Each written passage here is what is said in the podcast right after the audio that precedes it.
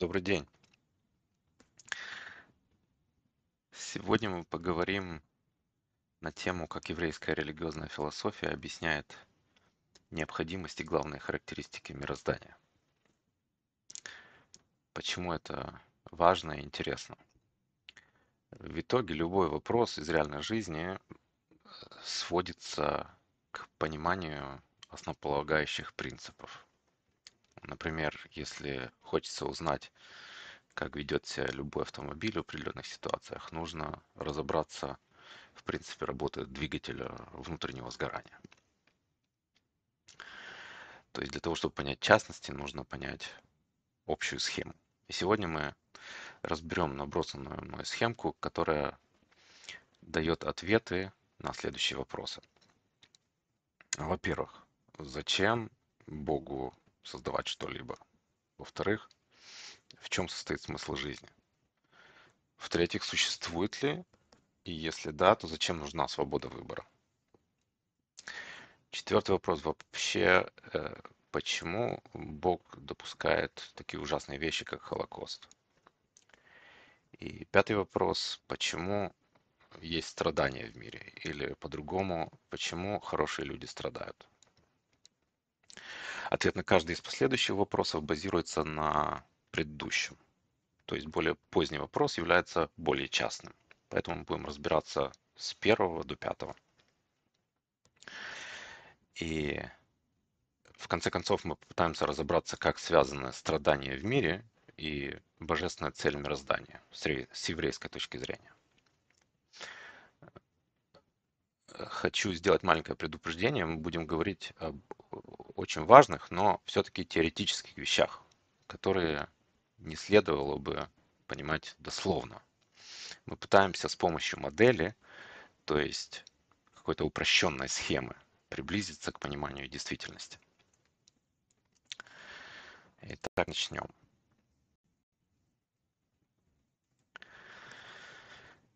Эм, нам надо будет принять пару аксиом, то есть сделать утверждения, для которых нет надобности доказательства их правильности. Да? На сегодня наши аксиомы такие. Первое. Это Бог существует. Мы не хотим это доказывать. То есть мы берем это как действительность. И второе. Тора – это не что иное, как божественное откровение, а не дело рук человека. То есть то, что стоит в Торе, мы в это верим. То есть в правильность того, что стоит в Торе, мы тоже верим. И это будет наша база. От этой точки мы будем отталкиваться. То есть э, у нас есть Тора, она божественная, и она описывает Бога, его характеристики, его желания и его деяния.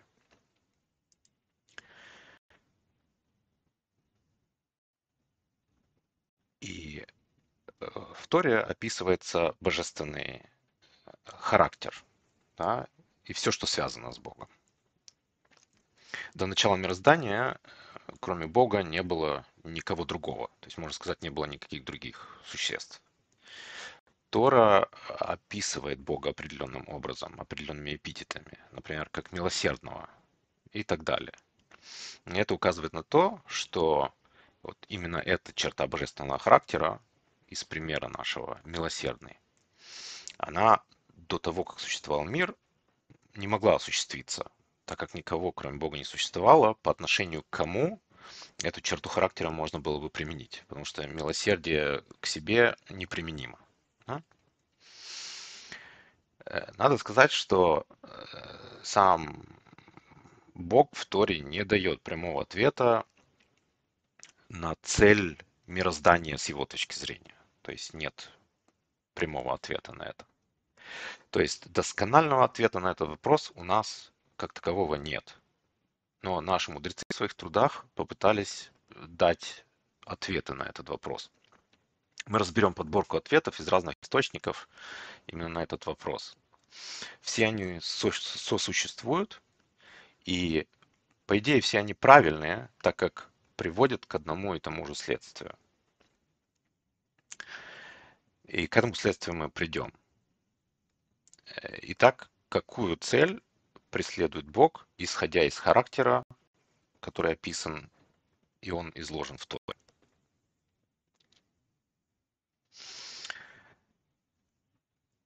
Значит, в принципе, описание цели, божественной цели, дает нам возможность проследить логическую цепь определенную, которая ведет к каким-то следствиям. Например, первое следствие, когда мы поняли цель, мы поймем, каково, собственно, средство его достижения. Да? То есть эти две вещи связаны. Э, как, например, э, если хочется съесть яблоко, то глупо искать куст смородины. Да? Надо искать яблоню. То есть поймем цель, поймем, почему средство достижения такое, как оно есть. Итак, наша первая цель по книге Дер Хашем Раби Мушехайма Луцато Рамхала э, давать максимальное добро. Мы не будем разбираться, почему э, он думает, что именно эта цель божественная. Мы просто принимаем во внимание э, его определение. Давать максимальное добро. И, как мы уже сказали, цель определяет э, средства достижения этой цели. Для того, чтобы осуществить цель давать максимальное добро, что нужно? Во-первых, нужен какой-то определенный объект, который сможет принимать это добро. То есть нужен кто-то, кроме Бога. Это сразу же первый ответ на вопрос, зачем Богу создавать что-либо. Да? То есть для того, чтобы эту цель достичь, нужен кто-то кроме Бога, значит надо создавать. Попытаемся понять, каким должен быть этот объект, то есть это существо, которое подходит как средство достижения этой божественной цели. То есть кто может принимать добро. Этот объект должен соответствовать тому, что он должен принимать. То есть глупо наливать масло в какую-то дырявую корзинку. Да? Оно не сможет задержать это масло. А вот кто у нас может принимать добро? Например, ангелы могут? Они могут, они добры, э, то есть они состоят из доброты, скажем так, и могут принимать добро. То есть вроде они как бы подходят для этой цели, чтобы Бог давал добро. Идем дальше. Чтобы давать, давать добро максимально, э, этот объект, который должен принимать добро, он должен заработать это добро, прилагая усилия. Почему это так? Почему это надо заработать? Простой пример. Кто больше радуется позитивному результату? Человек, который получил деньги, прося милостыню, или человек, который их заработал сам?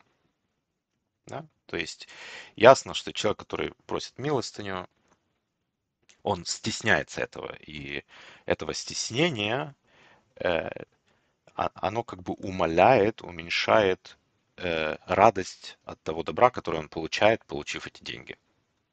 То есть, зарабатывая это добро, мы тем самым э, имеем возможность получить это добро максимально. То есть ангелы сразу отпадают. Почему? Потому что они безвольны. Они как роботы. И не прилагают волевых усилий для исполнения работы, которые им надо сделать. Кстати, в чем, собственно, заключается эта работа? Э, это, в принципе, работа над собой, да? чтобы сделать из себя именно такой сосуд или такой объект, который сможет принимать добро от Бога. То есть в этом смысле животные отпадают тоже. Они не могут работать над собой, они не могут изменяться. То есть мы приходим к выводу, что для достижения этой цели, давать максимальное добро, подходит существо со свободой воли для работы над собой, то есть человек. И автоматически получаем ответ на следующий вопрос, в чем смысл жизни, с нашей точки зрения, да, с человеческой. То есть в работе над собой, чтобы соответствовать определенным стандартам, озвученным в Торе для получения божественного добра. Это вывод из такого определения божественной цели. Пойдем к следующему определению божественной цели. которое дано в учении Хабада, оно дано в книге Таня по Мидрашу. Альтер Эбе э, написал эту книгу. Итак, эта цель – иметь жилище в низших мирах. Означает, так сказать, стать соседом. Да? А что значит стать соседом? Кстати, это соответствует сути слова шхина. Шхина от слова шухен, от слова сосед, которыми характеризуется божественное присутствие в нашем мире. А что значит быть соседом? Быть соседом значит войти в соседские отношения с другим соседом. Да? То есть должен быть кто-то другой. Это как бы учение Хабада о цели мироздания. Есть очень э, похожее описание цели.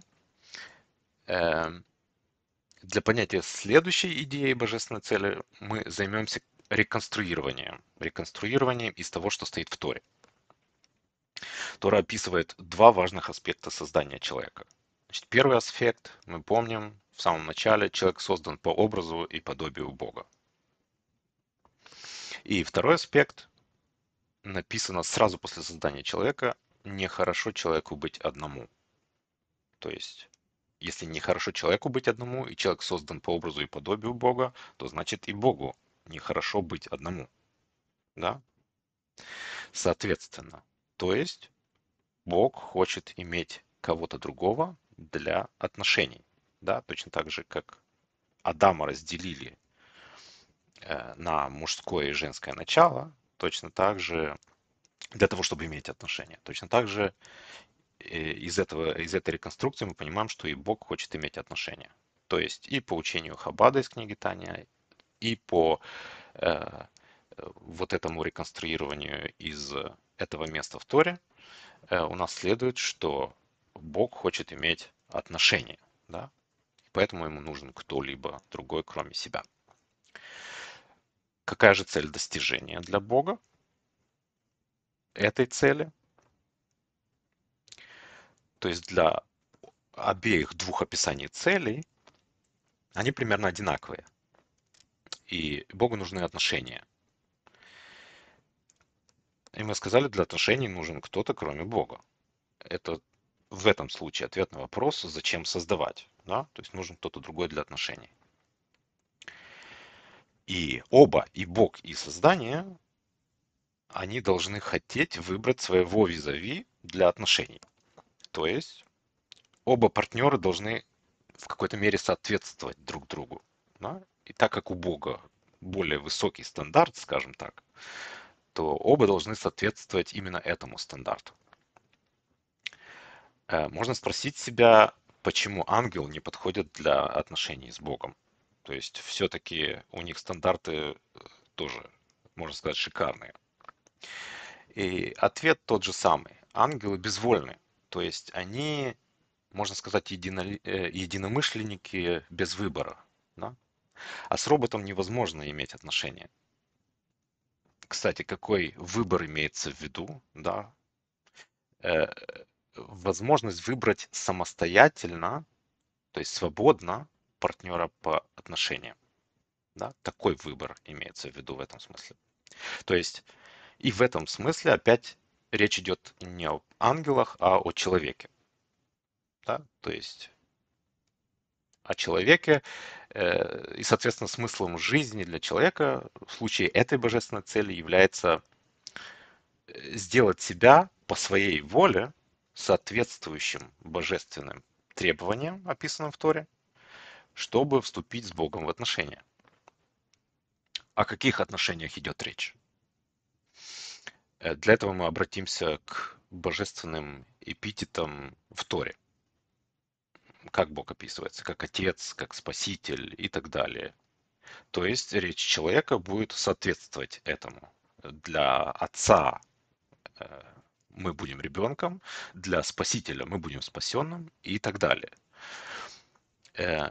В песне песни царя Соломона описываются отношения между Богом и его творением как Э, то есть речь идет о романтических отношениях, как между мужем и женой.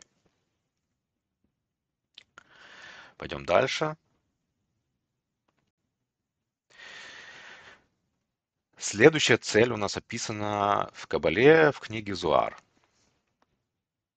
И она озвучена так. Бог хочет давать добро через познание.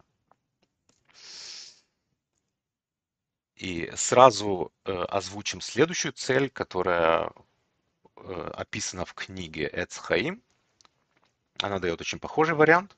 Бог хочет раскрыть полноту своих сил и деяний. Да, для того, чтобы их раскрыть или для того, чтобы э, Бога познавать, какое средство достижения нужно,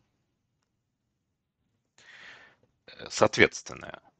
То есть средство достижения будет одинаковое для вот этих двух последних описанных целей. То есть нужно опять же какое-то создание. Это опять ответ на вопрос, зачем что-либо создавать.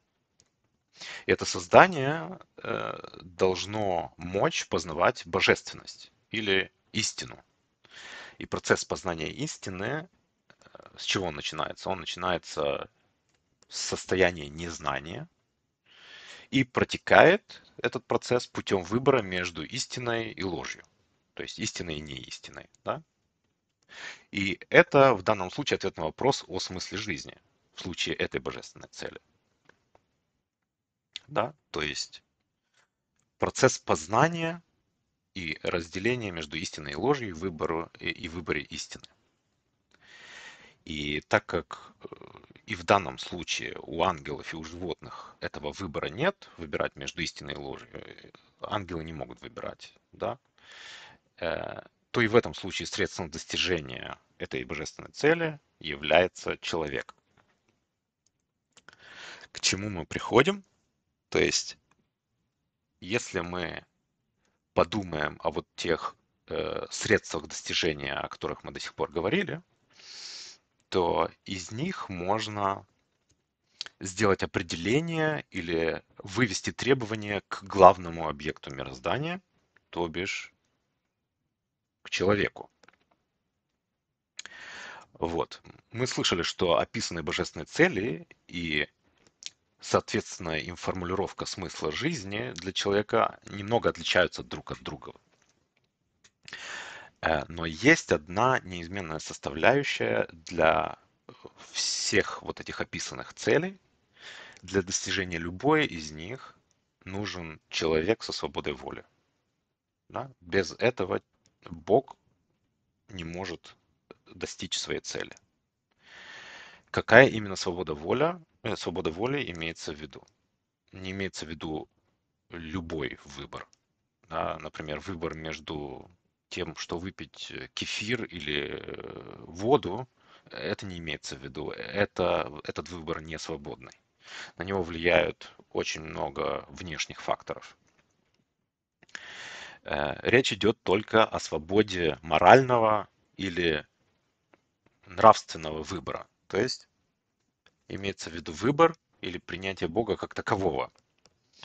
И, соответственно, выбор его истины и его ценностей.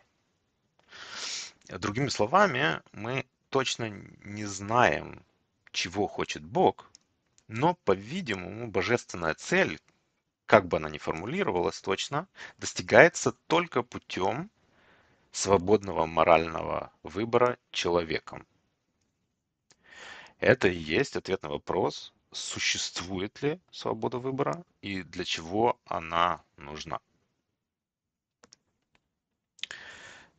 Пойдем дальше.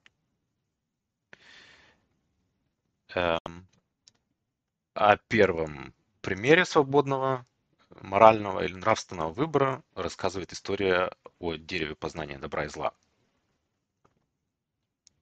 Это метафора, которая передает сущность любого человеческого выбора. О сути э, о значении слов добро и зло мы поговорим э, в другой раз. Э, это, как говорится, отдельная дискуссия, это займет э, много времени. А тут мы пойдем дальше и поговорим о практических следствиях для мироздания из существования свободы морального выбора. Как следствие предоставления Богом человеку свободы морального выбора, создается возможность для людей выбирать и делать и добро, и зло. Кстати, и себе, и другим людям.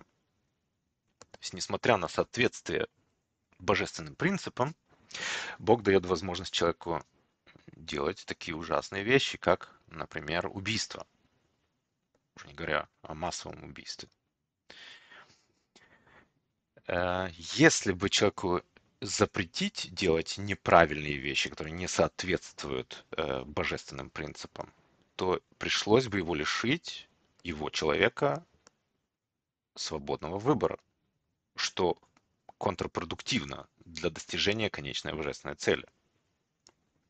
Это и есть ответ на вопрос о Холокосте. Как говорится, к сожалению, путь к звездам устлан не только ромашками, но и терниями. Да? То есть это та проблематика, через которую э, мы должны пройти. В смысле, не должны. Мы не должны, но иногда люди выбирают такой неправильный путь. Есть еще более интересный вопрос. Эм,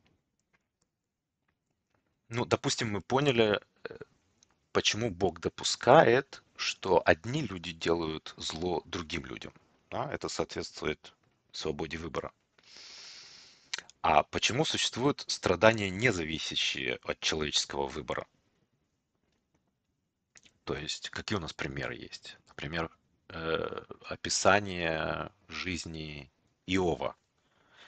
Э, там человек, праведник, нееврейский праведник, э, он страдает. Причем страдает не за что.